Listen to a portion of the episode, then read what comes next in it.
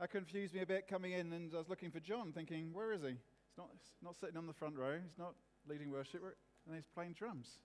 Is there no, is there no end to the man's talents? It's um, great to be back, having been away for the last couple of Sundays. Last Sunday I was in Yeovil, and the week before I was in Newquay. Uh, good to be down there, but great to be back home this morning. Um, just something else to kind of get your thinking. Uh, three times over the course of this year, we're going to be having special gift days where we're looking to raise another substantial sum of money, uh, especially for what we're doing in terms of, of, buildings. So we're looking over the course of the year to raise an additional 50,000 over our regular giving, and that's for uh, stuff that we're doing at Ashley Road and also for stuff that we're doing here at Alder Road. So we, um, obviously taking Ashley Road has been a considerable blessing, but it's also a considerable additional expense. So the running a cost of two buildings and further things we want to do in terms of improving that site.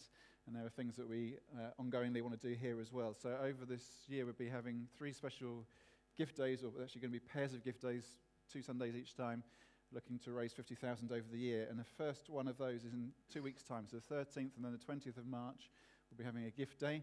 Uh, so uh, let's come ready to give. Let's trust God. Last year, as we uh, gave for Ashley Road, God kind of pushed us through in terms of our history as a church, of what we'd, our expectations were, and our experience in terms of, of giving additionally and giving significant sums. And that's something that God continues to want to grow us in, I believe. So let's, let's look for what God will do amongst us this time. And let's, let's uh, rather than kind of retreating, if we gave last year and kind of, oh, I've given once, let's keep pushing forward and seeing uh, what God would do in us in terms of enlarging our capacity for generosity and our belief and trust in Him. So two weeks' time, 30th, and then the week after the 20th, um, taking up a special offering, especially for buildings. Uh, progress down at Ashley Road is rapid. Those who were down there midweek this week saw that.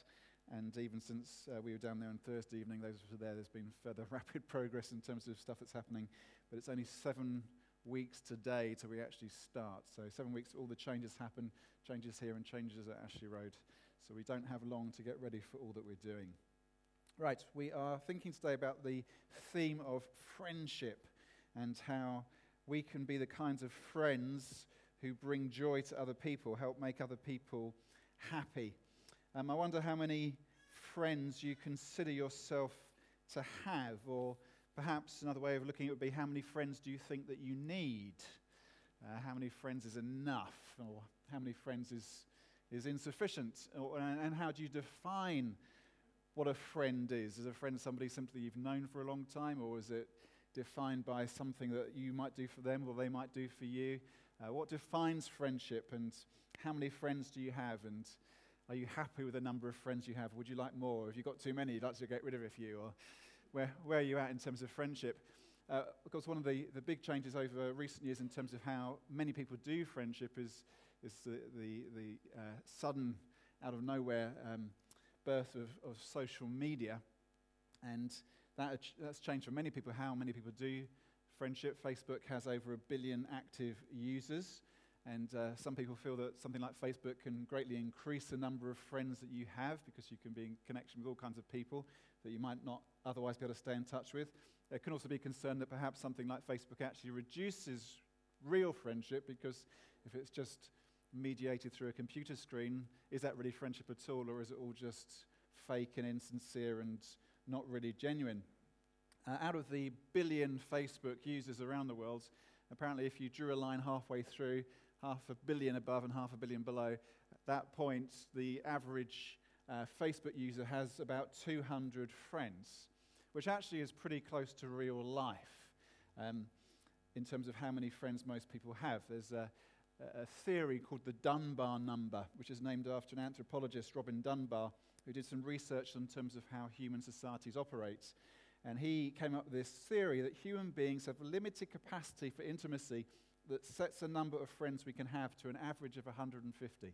Some people can manage a few more, some people can't manage quite that many. But typically, we have about 150 friends. And the, and the theory is that we just don't have the brain power to maintain meaningful connection with more people than that. And if you gain some friends, then you kind of lose some as well. It's kind of one in, one out, because we can't cope with more than about 150. And certainly I know there are people I've been very good friends with in the past, and situations change, you move. I think of friends I was used to be friend, close friends to before I lived here.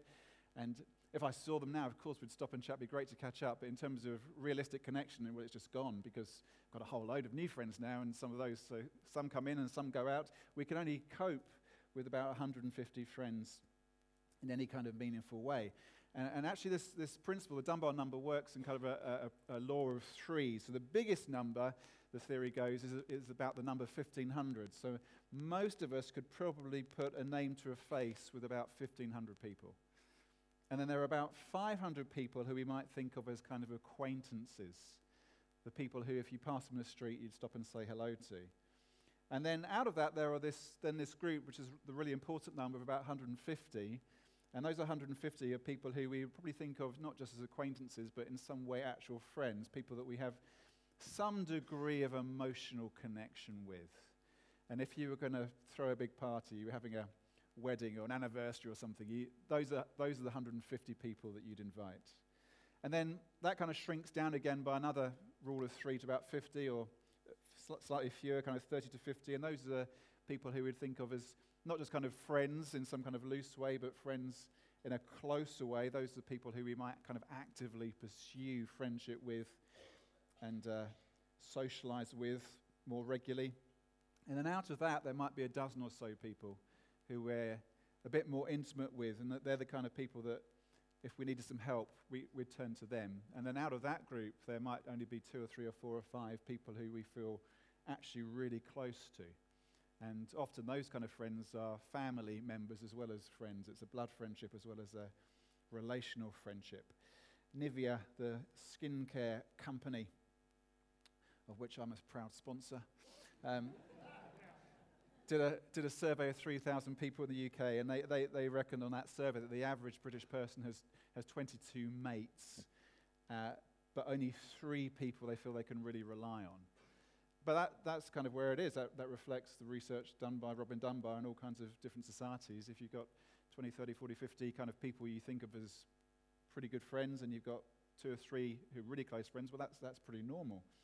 So we can see this working out through all kinds of different human societies, and the 150 number is really important. It's the basic unit of, of kind of military organization, both in the ancient world. So the Roman army was ordered around groups of about 150, and modern armies are group, organized around companies of about 150. You've got a company of about 150 blokes, and that, that's then broken down into platoons of 30 or 40 guys, and then a platoon is broken down into fire teams of four guys. You see that kind of pattern repeating.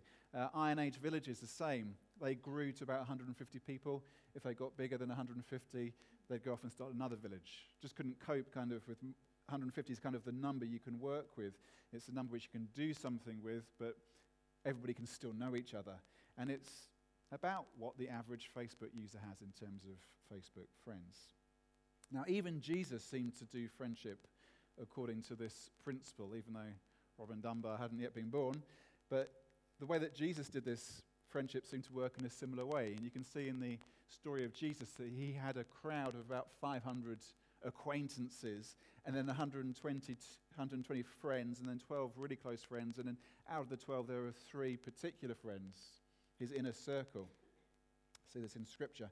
1 Corinthians 15, the Apostle Paul writing to the church in Corinth and talking about the resurrection of Jesus Christ. He says, But I delivered to you as of first importance what I also received that Christ died for our sins in accordance with the Scriptures. Yes, that he was buried, that he was raised on the third day. Yes, in accordance with the Scriptures. And that he appeared to Cephas, that's Peter, and then to the twelve, and then he appeared to more than 500 brothers at one time, most of whom are still alive, though some have fallen asleep, some have died. When Jesus came back, when he was raised from the dead, he appeared to 500 of the brothers and sisters. That was kind of his big crowd of acquaintance. But that pretty rapidly shrunk down. So in Acts chapter 1, it says, In those days, Peter stood up amongst the brothers. The company of persons was in all about 120. So there was 500 who Jesus appeared to after he was raised from the dead, but the real number of kind of the actual kind of congregation, his real friends, was about 120. It's that, it's that kind of 150 level again, which we see in so many human societies. And of course, within that 120, there were the 12, Mark 3:14, he appointed 12 whom he named apostles so that they might be with him and he might send them out to preach.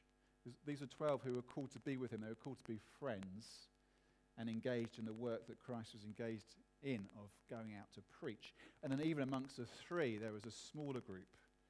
Mark 17, uh, Matthew 17. Jesus took with him Peter and James and John, brother of James, and led them up a high mountain by themselves. Jesus went for this extraordinary encounter on the Mount of Transfiguration. He took three of his disciples, didn't take the 500, didn't take the 120, didn't take the 12, took the three Peter, James, and John.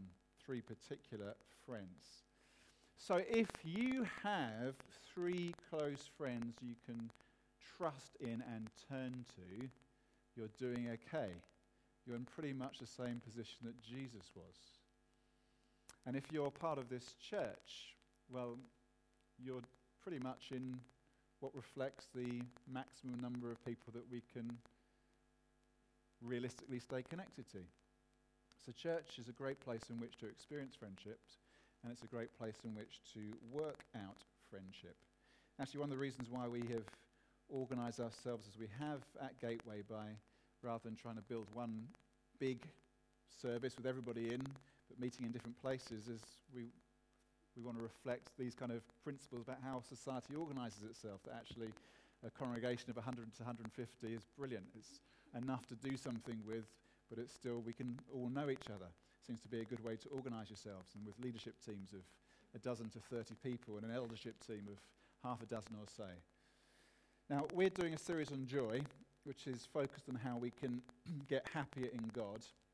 And friends can be a real source of joy to us. Friends help us, they encourage us, they strengthen us, they should amuse us. One of the best things about friends, if you've got friends who make you laugh, laughter is good. And all of us experience different levels of friendship. There's the, there's the 500, there's the 150, there's the 30, there's the 3. And, and we actually need those different levels of friendship to be healthy and to be happy. That if, you, if you're not connected socially with people in those kind of expanding networks of friendship, that is a cause of, of stress, it's a cause of depression. You need those kind of networks of friendship to be happy. So you do need a couple of people who you are close to, who you know you can really rely on, who you can call on. And you need a slightly bigger group who you would be prepared to share some personal stuff with. And then you need the crowd, the 150 who you're part of and feel a sense of community with. And then it's great to be plugged into a wider community with the hundreds who you've got some kind of acquaintance with. If you, if you, if you lack that, then, that, that, that's, then you're not going to flourish as a human being should. And again, it's one of the reasons why church is so great, because church creates a context in which we can experience all those levels of friendship. So my best friends tend to be people from, they are people from within church. Some of my best friends are sitting here this morning, and others are people who I've been friends with because of our connection through church for many years, but are in other churches. But it's that kind of small group I know I could turn to and rely on, would look out for me and help me and then the bigger group who I would choose, love to see and be friends with, and then the, wider community. Now, we're going to look at um, an example of three men who were particularly close friends, and it's uh, from Paul's letter to the Philippians. And uh, the Apostle Paul, like Jesus, had different friendship circles, different level of friendships with different people. As you read through the New Testament, if you read Paul's letters to the churches, and if you read the book of Acts, it's very clear that the Apostle Paul always did life with friends. He always worked in team. He's never on his own. He's always got somebody with him. And he invested in friendship, even though obviously at times this was costly for him. Uh, he had all kinds of. Colin's taking a picture of me. You're going to get a good one. Let me stand.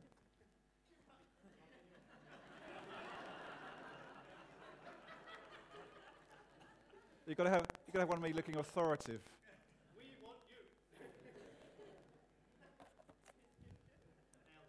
Anything else you need me to do?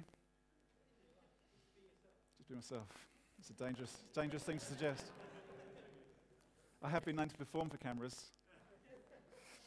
I'll try and ignore you. Uh, so the Apostle Paul had different circles of, of, of friendship, and, and, there's a crowd of people clearly he, he was friends with, and there was a smaller handful of really trustworthy friends. And it's obvious as you read Paul's letters and you read Acts that these friends he had made him happy. Now, this was, this was happiness in the midst of reality. So there were people who at times claimed to be friends of Paul but weren't. They were phony friends and uh, weren't really looking for his interests but were looking just for their own. And Paul also knew the, the reality of suffering because of his friend's suffering. If you have a, a friend who is suffering, then you suffer. That's part of the deal. That is part of the commitment of relationship. There is no relationship without suffering. If you open yourself up to friendship, it guarantees suffering at some point because that friendship will cause pain. It will cause pain if arguments happen between you. It will cause pain if the other person suffers. It will cause pain uh, when the friendship ends through uh, moving apart or death. Friend, friendship relationship is full of joy, it brings us happiness, but it also guarantees us being exposed to a measure of pain, which is why some people withdraw from friendship. Now, we need to learn to be those who open ourselves up to friendship, to relationship, and are prepared to bear the cost of that, which the Apostle Paul was. Friendship is costly. It's costly because it's precious. It's also costly because it demands something from us. But joy runs through it. And so we're going to look at the example of Paul and two of his close friends, Timothy and Epaphroditus. And uh, these three men are all deeply connected together and also deeply connected with the church in Philippi.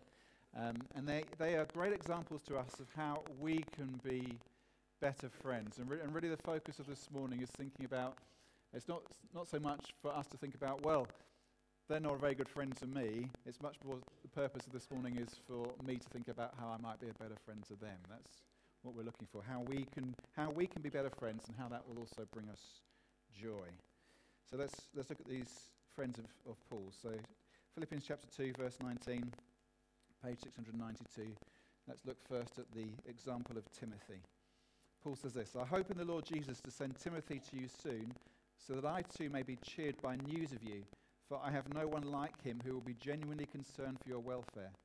For they all seek their own interests, not those of Jesus Christ.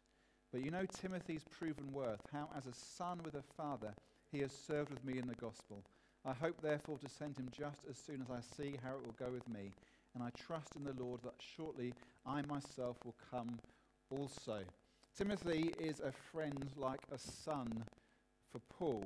He's probably Paul's closest friend see that throughout the New Testament accounts. And uh, the relationship is so close that Paul describes it as being like a father and a son together. And the reality is that probably few of us will ever experience a depth of friendship quite like that of Paul and Timothy's. It's an unusually close relationship because it was unusual in how it was formed. Paul, as a, Timothy, as a young man, had, had encountered Paul, he'd come to faith in Jesus, and his whole life got, got caught up in the mission that Paul was engaged in.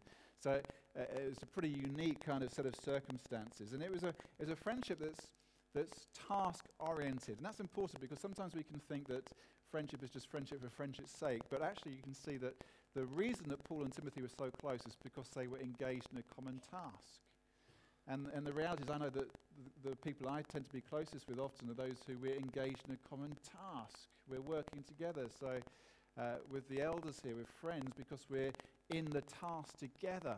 That actually is why we're together. That's the basis, in some, many senses, of our friendship. So, Paul and Timothy engaged in a common task, and it's a friendship which is utterly genuine. There's nothing, nothing false, there's nothing phony about this friendship. It's a real father and son type relationship.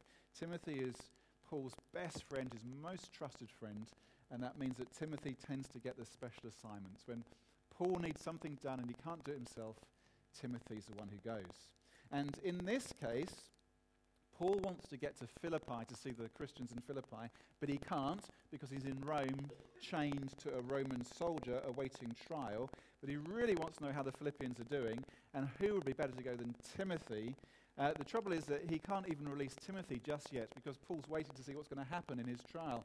Will he be set free or will he be condemned to death? And so Timothy needs to stay with him to see how the trial works out. But we can see from Paul's description of, of Timothy here something of the kind of friend that he was. First thing we can see is that Timothy was Christ like in his friendship with Paul. That Paul, that, that, so that Timothy, sorry, set aside his own interests in order to serve Paul and the gospel. And there were those in Rome who weren't doing that. Paul talks here in verse 21 about others who were looking for their own interests. There were those who claimed to be followers of Jesus, but actually were self interested rather than interested in Christ and in Paul and the other believers. Now, Timothy puts friendship with Paul ahead of self interest. And he's a, he's a loyal son to Paul, and he's, like Paul, genuinely concerned for the well being of the Philippians. And in that, he displays a, a Christ centered, Christ like friendship. He's showing a genuine concern for Paul and a genuine concern for the church in Philippi. And that's because he's concerned about Christ. His life is built around his friendship with Jesus. And his friendship with Jesus then affects his friendship with Paul and his friendship with the Philippians. If we're not showing genuine concern for one another, actually, it's not just that we don't show concern for one another, it's that we don't show concern for Christ. Timothy is concerned about Christ, and so he's concerned about Paul and he's concerned about the Philippians. Now, how concerned are we for one another's spiritual welfare? Obviously, I'm talking particularly, especially to those of us who are Christians and part of this church. How, how are we doing this? How concerned are we for one another's spiritual welfare? Are we genuinely concerned for one another in this way? Are we these, these kind of friends where we are seeking to encourage and help one another spiritually, to lift one another up spiritually, to keep each other focused on Jesus, to help us to be disciples of Jesus? Are, are we that kind of a true friend, a Christian who's a true friend does this? We help point people to Jesus. We help point each other to Jesus. Actually, also with our friends who don't know Jesus, our concern is to point them to Jesus. That's what real friends do who know Jesus. It's what Timothy did. And Timothy is also someone who Paul expects to cheer him up, to spread the joy. It says there in verse 19, I hope to send Timothy to you so that I might, I might be cheered by news of you. Paul, Paul wants to know how the Philippians are doing. And he's expecting, when he hears how they're doing, to be cheered up by that news. Paul is cheered by good news from the churches. And you know, good news is cheering. It is. When you hear good news, it's good. So when good stuff is happening, don't keep it quiet. Friends share good news in order to encourage one another. And, and the word that Paul uses here, that he wants to be cheered, is an, is an interesting one. Uh, it kind of has different flavors and nuances, doesn't it? You can think about a cheerleader, that Timothy, in some way, is a cheerleader for Paul. It's not that he's putting on a short skirt and waving bangly, spangly things, uh, but he, a cheerleader, he's encouraging the Philippians and he's encouraging Paul on. And that's what real friends do. We kind of cheerlead for each other. You're doing well. Keep pressing on. And friends are also cheering that they make us happier. So I know that when I'm down the dumps, what I need is not just to mope on my own, but I need to be with friends who will cheer me up. And uh, one of the things I'm grateful in terms of church life, and one of the privileges I have, particularly in, in, in serving full time in a staff capacity in the church with a staff team, is friendship which cheers me up. It's good to be with the church. I enjoy being with the church. I enjoy being with the 150 I enjoy being with John and the guys on the team in the office. We amuse each other, we cheer each other up. We need that. That's what cheers do. Uh, that's what friends do, they cheer each other on. So, so Timothy is, is Christ like, and Timothy is someone who cheers Paul up, and he's also someone who's proven his worth. It says in verse 22, he's proven his worth. His character's been tested, he's come through, he's, he's proved himself reliable. And true friends pass the test. Are you this kind of friend? Are you reliable? Are you trustworthy? If someone who you claim to be a friend with needs your help, are you, are you actually reliable? Are you there to help them? Is it true friendship? Now, we need to look for these kind of friends. When I'm looking for friends, I want friends who will help me to focus on Jesus. I want friends who will cheer me on. And I want friends who I know are going to be trustworthy. It's kind of thing to look for in friends, but more importantly, actually, is to be this kind of friend yourself. Am I this kind of friend?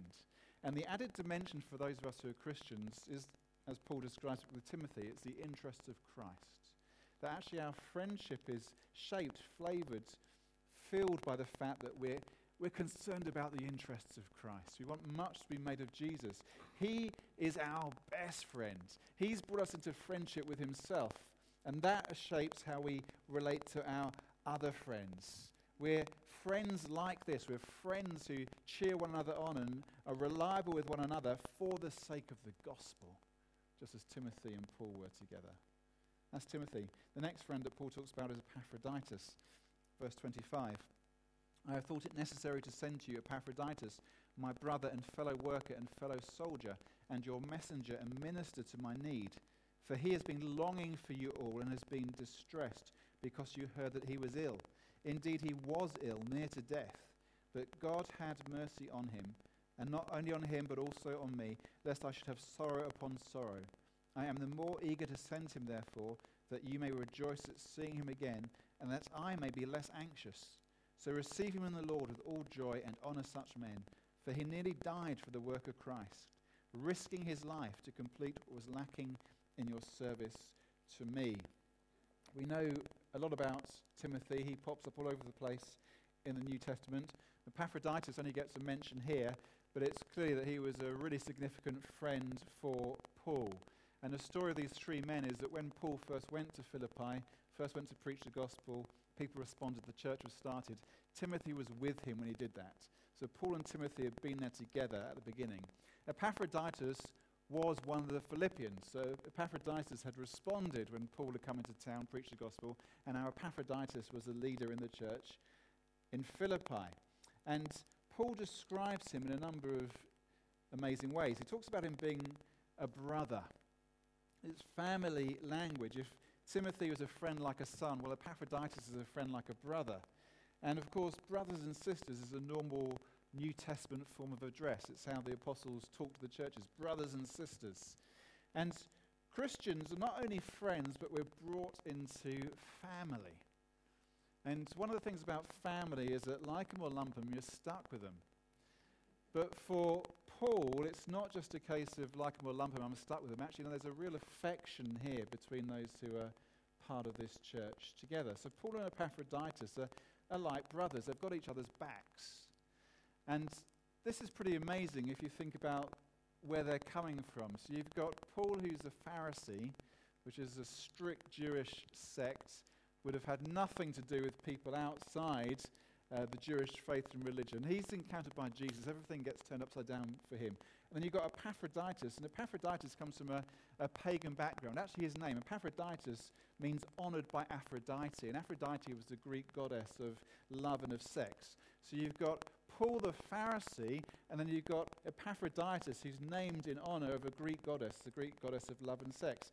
And now Paul the Pharisee and Epaphroditus the pagan are transformed by Jesus and have become BFFs. They're best friends forever because of what Jesus has done. The love of Christ is transforming. And so they're brought into family, completely contrasting histories, completely different, contrasting characters, brought into family. They're brothers together.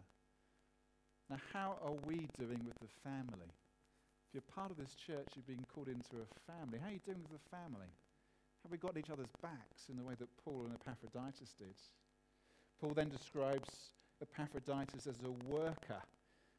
As with Timothy, these are friends who are engaged in the same task. And it's focus on the same task which binds us together. It's doing stuff together which helps cement friendship.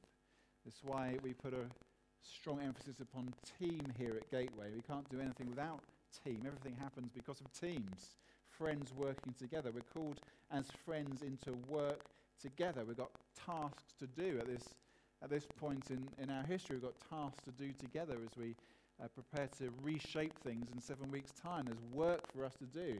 There's a lot of work actually for us to do in organising things, in shaping up fresh teams. There's as people move around between different locations, there's work for us to do. We're called into an adventure of faith as we experience God's purity at work amongst us and we share his compassion with the world. There's a, a task that God has given to us to do. So, if we're going to be friends, we need to be working together as well. How are we doing as workers?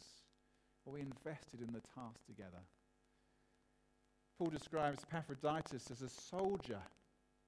You know, the Christian life is a fight, it's a battle. And for Paul and the Philippians, this was very evident. Paul, of course, was chained to a Roman soldier as he awaited trial. The kind of conflict, the fight of Christianity was clear to him. And the Philippians were beleaguered, they were in a tough spot.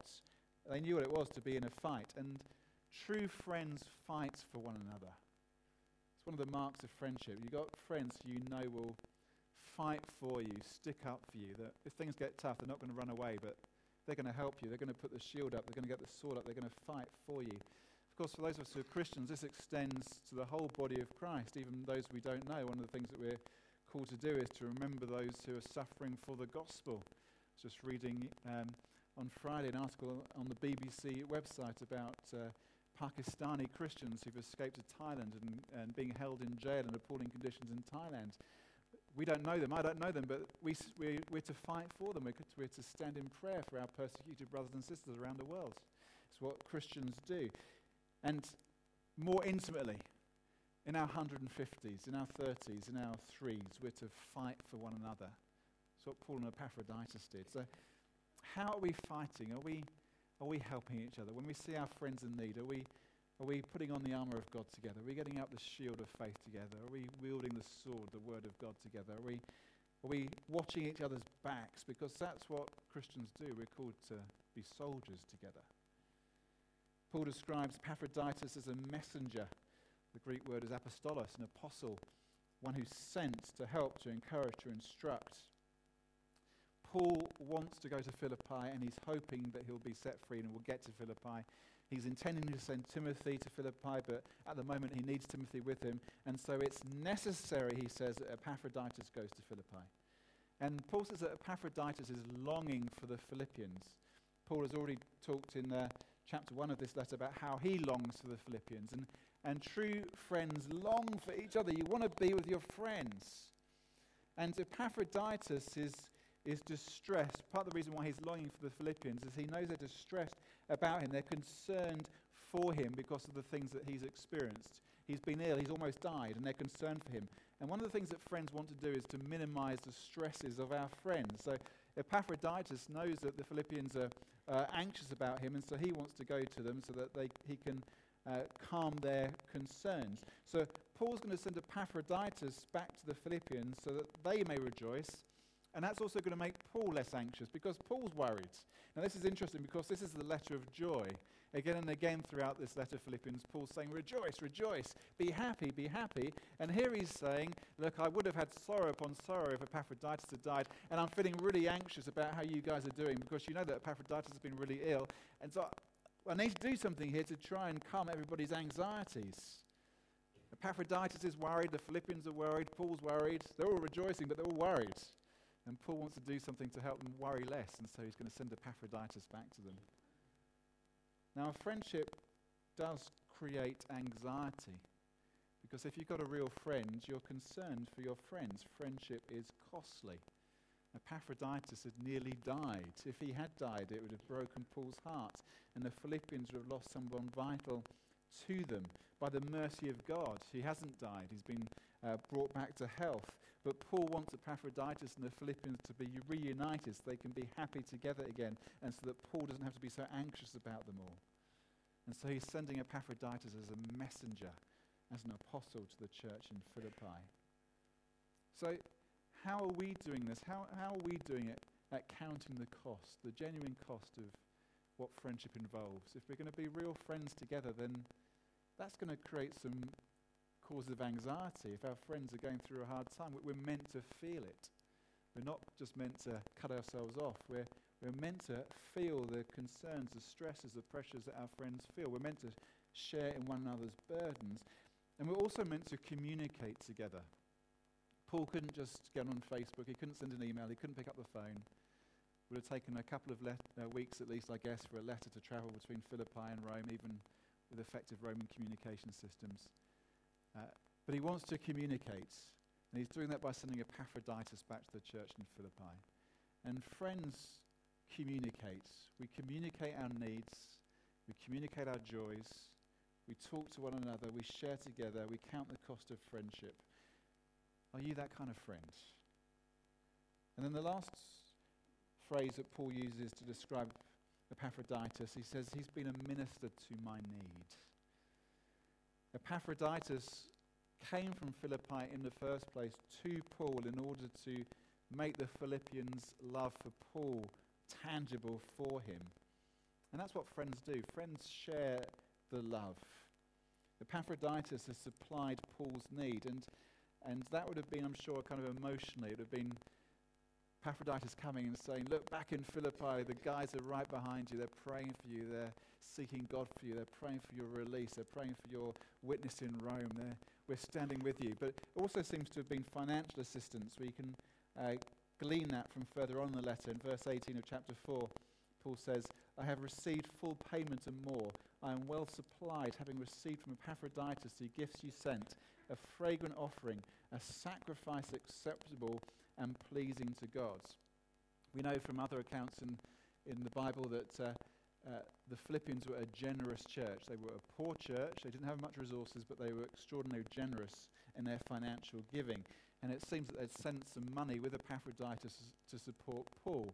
And the reason why that was important was because if you were a prisoner of Rome, as Paul was, what Rome provided was just the soldier you were chained to and nothing else.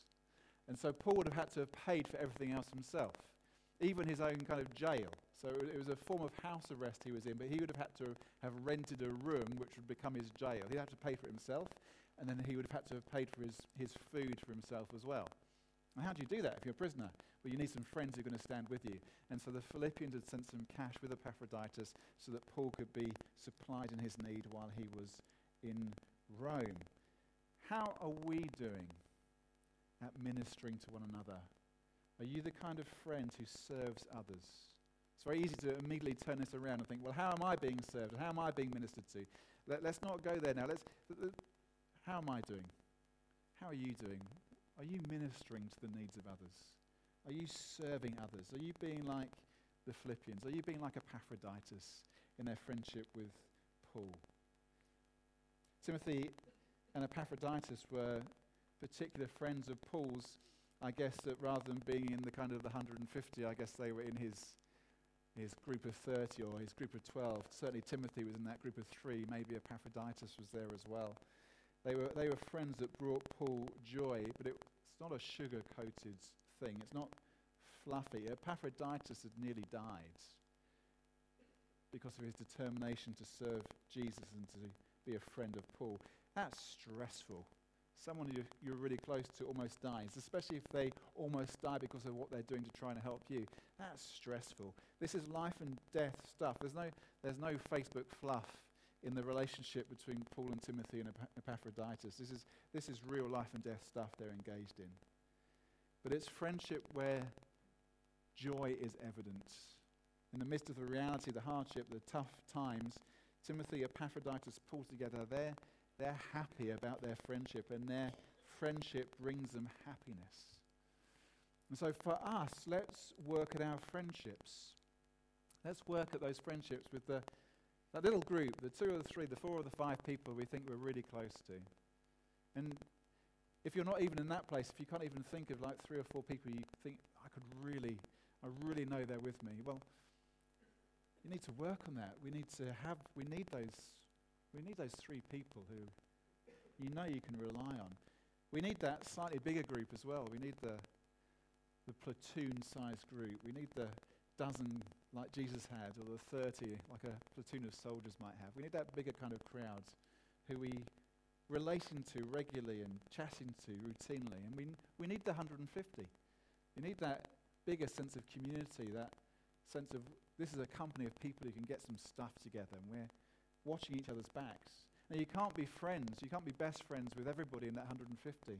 150 is not a big number, but you can't, you can't be, be best friends even with them. You can't even be best friends with a dozen people, really. You can, you can have a small group you're best friends with. But we all need these circles of friendship. And let's us be good friends. Let's be as reliable as Timothy was, and as all in, as risk taking as Epaphroditus was. Because when we extend ourselves in that kind of friendship, we open ourselves up to experience joy, to experience happiness.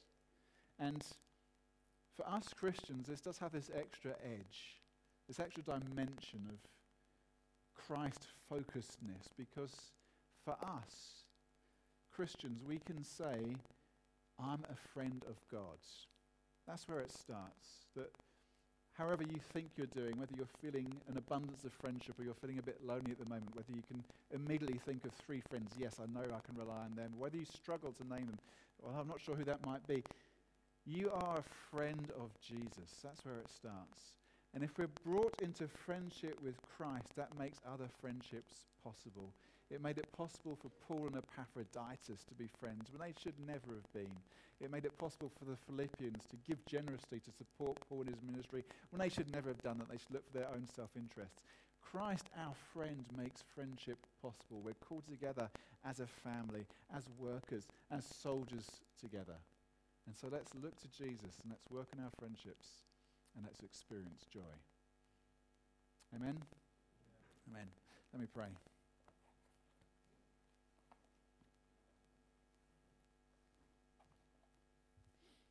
Sovereign Lord, I thank you that you do bring us into family.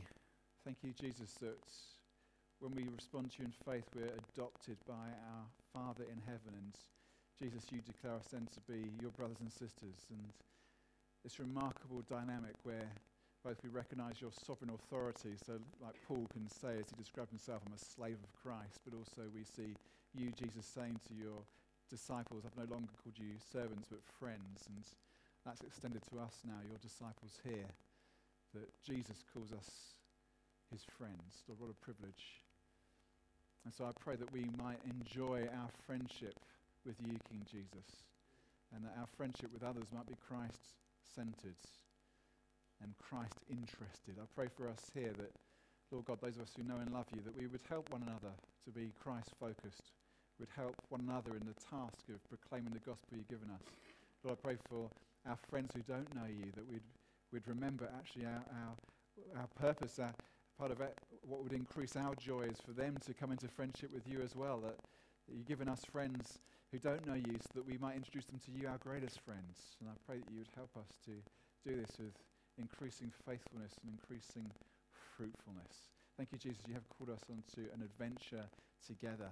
We're soldiers together in the task you've given us. Thank you that you've called us into living lives of following you, of living holy lives, becoming increasingly like Jesus, our best friend. And thank you, you've called us to display your mercy, your kindness, your compassion to others, that our spheres of friendship might increase and grow. And I pray for us here, Lord, that you would help us to be friends together and uh, to be friends to those who don't know you. I pray, Lord, for any here this morning who are feeling lonely are you feeling a lack of friends? That Jesus, you would help them to reach out to others, help them to be a good friend to others, and to receive friendship in return, and to know joy in that.